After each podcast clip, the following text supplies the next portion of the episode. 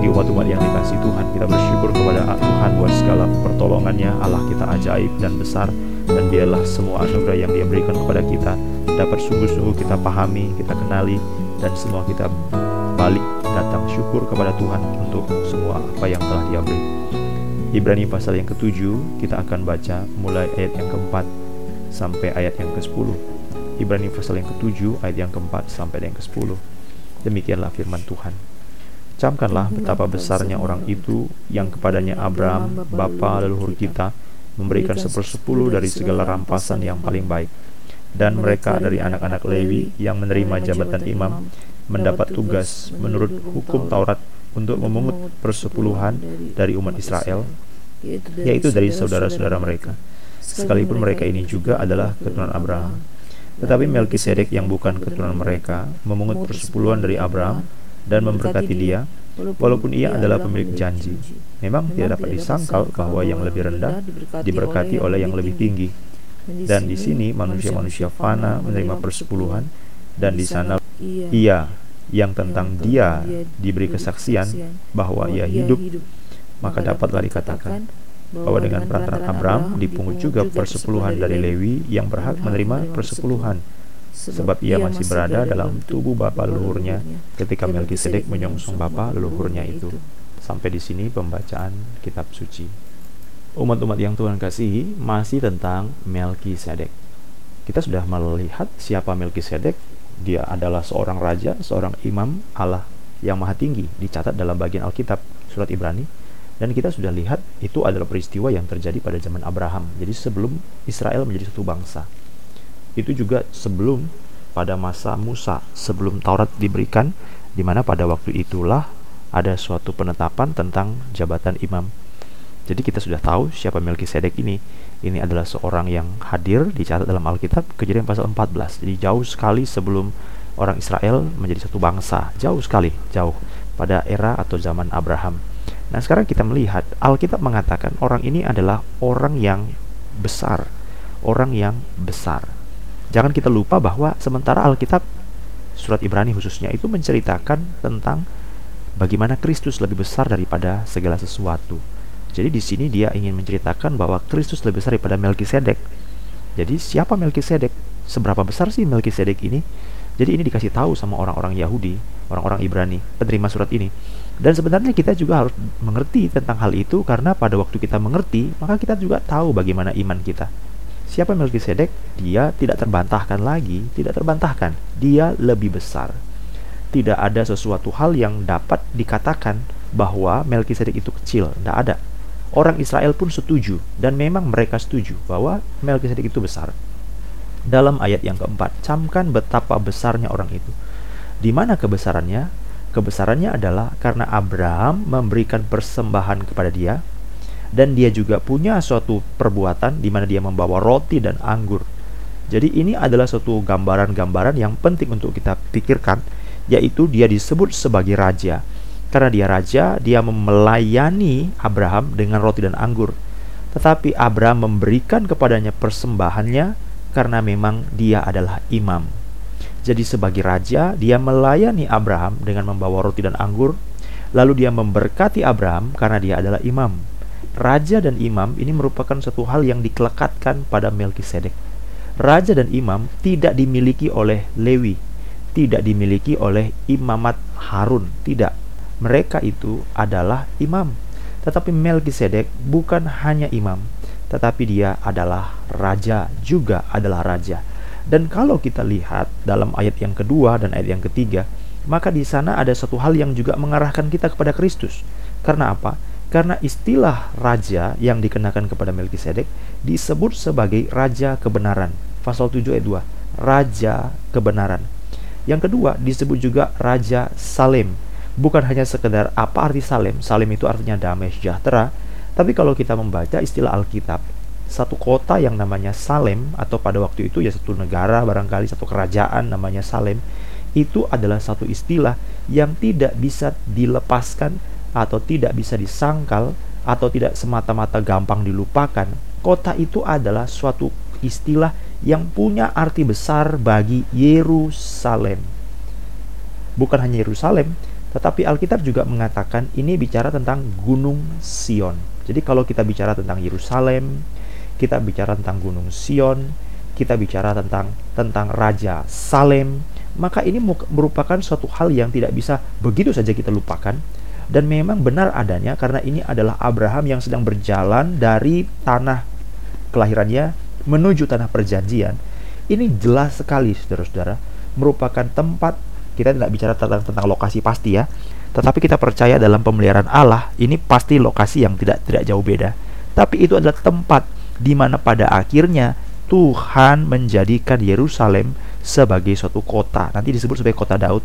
Yerusalem, Gunung Sion adalah tempat di mana Tuhan membangun, izinkan untuk menjadi ibu kota pemerintahan. Kemudian Tuhan juga izinkan di sana dibangun bait suci atau tempat rumah Tuhan. Sejak dari awal, kalau ada namanya bait suci, kalau ada namanya kemah suci pada zaman Musa, bait suci setelah sampai di tanah perjanjian, tujuannya adalah untuk menyatakan Tuhan hadir di tengah-tengah umatnya. Itu sebabnya orang Israel itu sombong banget loh. Kenapa sombong? Pada zaman Nabi Yeremia misalnya, Yeremia dua puluh enam, Yeremia itu mau dibunuh. Tuhan bilang sama dia, kamu katakan kepada orang Israel, penduduk Yehuda, yang datang untuk sujud di rumah Tuhan, jangan ada yang dikurangi sepatah kata pun. Mungkin mereka mau mendengarkan dan berbalik. Ya mungkin bahwa Tuhan akan membuang mereka, menghancurkan kota ini seperti menjadi timbunan puing dan Yerusalem menjadi seperti hutan, kota mati, tidak ditinggali. Sembarangan saja kamu berbicara. Lihatlah, begitu banyak orang datang untuk membakar persembahan di bait Allah, dan bait Allah sampai sekarang masih berdiri tegak, masih tetap berdiri ada. Karena kalau mereka berkata bait Allah masih berdiri, masih bangun, masih kokoh, masih eksis, itu berarti Tuhan masih ada bersama dengan kita. Maka kita bisa menemukan Tuhan atau kemuliaan Tuhan telah meninggalkan bait suci. Jadi ini merupakan suatu hal yang dicatat untuk menunjukkan kepada kita bahwa ada satu konsep dalam Alkitab tentang Tuhan hadir, Tuhan ada di bait suci. Bahwa selama kemah suci masih berdiri, kalau ada bait suci berarti ada kehadiran Tuhan. Yehezkiel pasal sepuluh, bangunannya ada tetapi tidak ada lagi kemuliaan Tuhan. Saudara, Yerusalem, kota yang dipilih Tuhan. Mazmur seratus tiga puluh dua ayat tiga belas, sebab Tuhan telah memilih Sion, mengingininya menjadi tempat kedudukannya. Mazmur seratus tiga puluh dua ayat tiga belas. Di Sion, Raja Salem, Melchizedek, Yerusalem, kota Daud. Dan kalau kita baca di situ bahwa Tuhan telah menetapkan Sion adalah tempat di mana dia menjadikan dirinya berdiam di tengah-tengah umatnya. Wah, jadi kalau kita baca bagian ini, maka kita tahu orang-orang sekarang mulai diarahkan pada perhatian. Siapa yang bisa membantah? Tidak ada. Tidak ada yang bisa membantah bahwa memang benar adanya Melchizedek Agung. Siapa dia? Dia adalah Raja Salem. Siapa dia? Dia adalah imam Allah yang maha tinggi. Setiap orang membutuhkan imam. Dan nanti kita tidak akan punya imam lagi. Hosea tiga ayat empat. Sebab lama orang Israel akan diam dengan tidak ada raja, tidak ada pemimpin, tidak ada korban. Hosea tiga ayat empat. Ini adalah nubuatan yang disampaikan oleh Nabi Hosea. Itu akan dialami oleh orang-orang Israel. Kamu harus menyadari, imam akan berakhir. Imam Harun, imam Lewi akan berakhir. Tapi dia menunjukkan suatu hal yang lebih besar, yaitu Melchizedek. Nah, itulah sebabnya kita bisa melihat dalam hal ini, dia adalah suatu tokoh yang tidak bisa terbantahkan lagi. Nah, yang berikutnya dikatakan, betapa besarnya orang itu, dikatakan lagi dalam bagian pasal tujuh ini, di mana yang lebih tinggi memberikan berkat kepada yang lebih rendah. Ajaib ya. Berarti dari sini memang bahwa ayat yang ketujuh, saudara, pasal tujuh ayat tujuh, tidak dapat disangkal bahwa yang lebih rendah diberkati oleh yang lebih tinggi. Yang lebih rendah tidak dapat disangkal bahwa dia diberkati oleh yang lebih tinggi. Berarti walaupun Abraham dia adalah orang yang menerima janji, Abraham adalah orang yang menerima kebenaran, menerima perjanjian, adalah orang yang dalam covenant, tetapi dia adalah orang yang menerima berkat. Dia adalah orang yang lebih rendah daripada Melchizedek. Nah, Jadi orang Ibrani dikasih tahu, disadar. Kamu ingatkan, ini tidak terbantahkan. Fakta ini kamu terima kok, kamu tahu kok. Bahwa dia betapa besar Abraham memberi persembahan kepadanya. Dan yang kedua, dia itu Melchizedek memberkati Abraham. Tidak dapat disangkal. Yang lebih rendah, berarti Abraham itu lebih rendah daripada Melchizedek. Dan yang ketiga, kita bicara bahwa sama seperti Abraham memberikan persepuluhan kepada Melchizedek, sama seperti Abraham menerima berkat daripada Melchizedek. Berarti dalam hal ini, keturunan Abraham yaitu Lewi, itu juga adalah lebih rendah dan menerima sesuatu berkat dari keimaman yang namanya Imam Melchizedek. Dari mana sih kita tahu ayat yang mengatakan bahwa Lewi itu juga seperti itu di hadapan Melkisedek yang lebih tinggi? Dalam ayat yang kedelapan, manusia-manusia fana menerima perpuluhan di sini dan di sana, ia yang tentang dia diberi kesaksian bahwa ia hidup, maka dapatlah dikatakan bahwa dengan perantaraan Abraham dipungut juga persepuluhan dari Lewi. Nah, jadi pada waktu Abraham memberikan persepuluhan kepada Melkisedek, itu sebenarnya suatu gambaran di mana sebenarnya secara tidak langsung orang-orang Lewi juga memberikan persembahan mereka, ketaatan mereka, ketundukan mereka kepada Melkisedek. Walaupun Lewi belum lahir, walaupun keturunan Abraham kan belum ada, masih Abraham tuh yang di situ, ya kan? Tetapi ayat yang kesembilan, ayat delapan, manusia-manusia fana menerima persepuluhan itu Lewi, tetapi tentang dia yang menerima persepuluhan, ayat yang sembilan, dengan perantaran Abraham, maka Lewi itu juga memberikan persepuluhan kepersembahan kepada Melkisedek. Bahkan dikuatkan lagi ayat sepuluh penjelasannya. Sebab ia, Lewi maksudnya ya, sebab ia imam, imam, sebab ia imam berdasarkan hukum Taurat, sebab ia masih berada dalam tubuh bapa luhurnya Abraham ketika Melkisedek menyongsong bapa luhurnya itu. Jadi tiga sekali di sini kita boleh renungkan. Yang pertama, betapa besarnya orang itu karena Abraham sendiri memberikan persembahan yang paling baik kepada Melkisedek.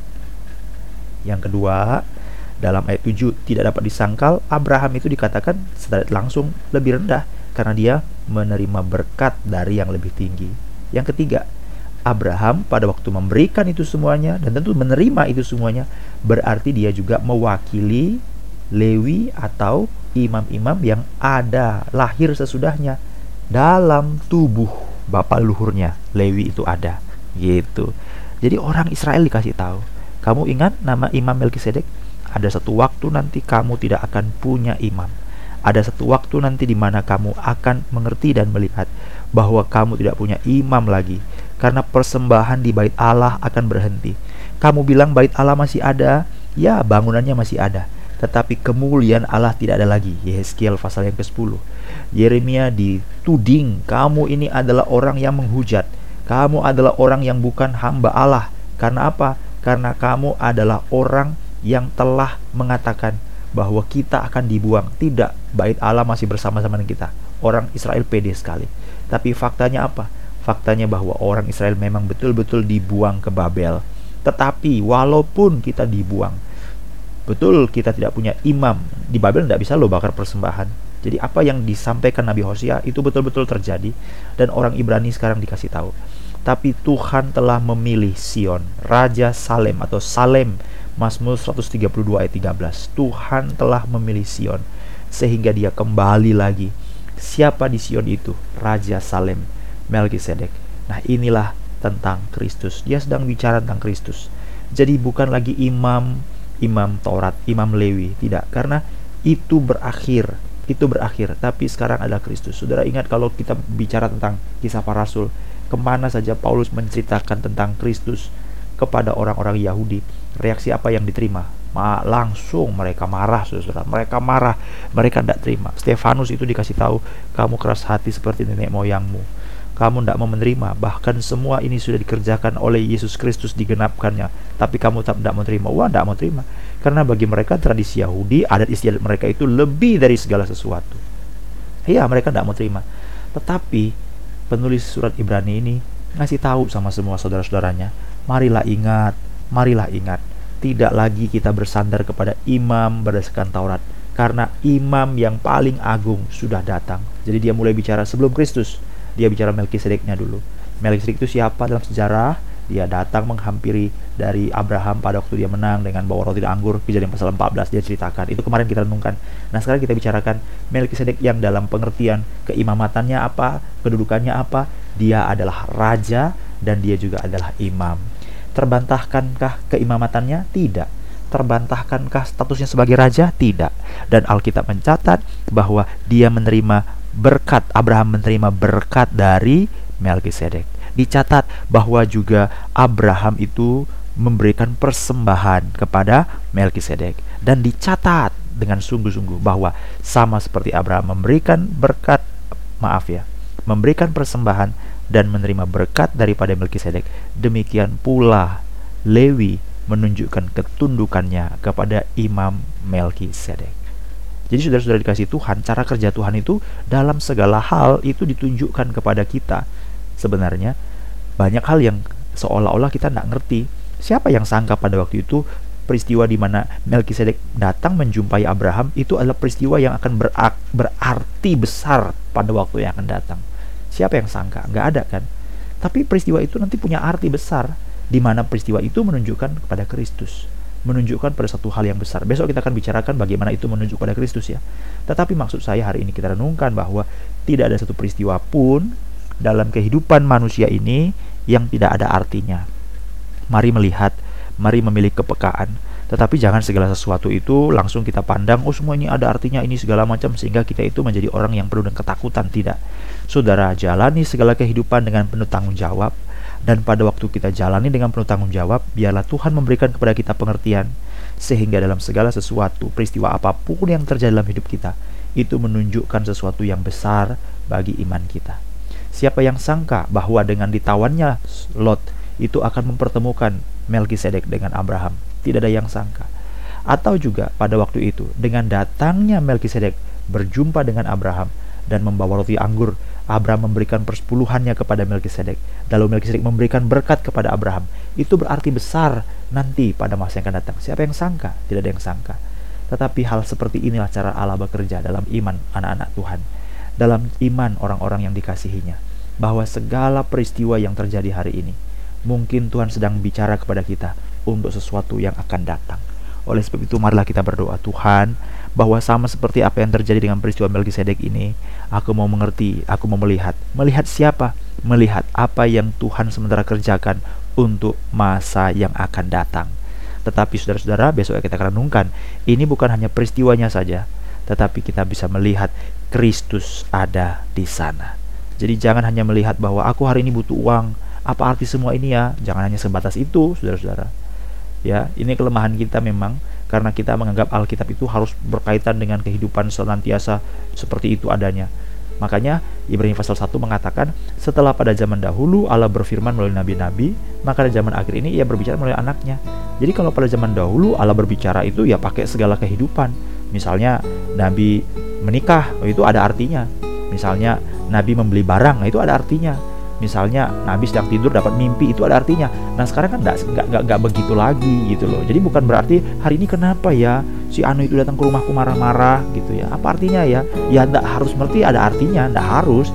Tetapi peristiwa itu akan memberikan kepada kita pengertian tentang sesuatu. Pasti ada, tapi bukan berarti harus ada arti. Ngerti saya harap ya. Jadi kita harus dapat membedakan maksud-maksud ini dengan baik, dengan bijaksana. Saya juga berdoa supaya Tuhan memberikan kepada kita pengertian yang sungguh. Tapi dalam semua peristiwa itu bukan hanya melihat peristiwanya, tapi kita diajar untuk melihat Kristus yang sedang berbicara dan membentuk hidup kita makin hari makin serupa dengan Dia.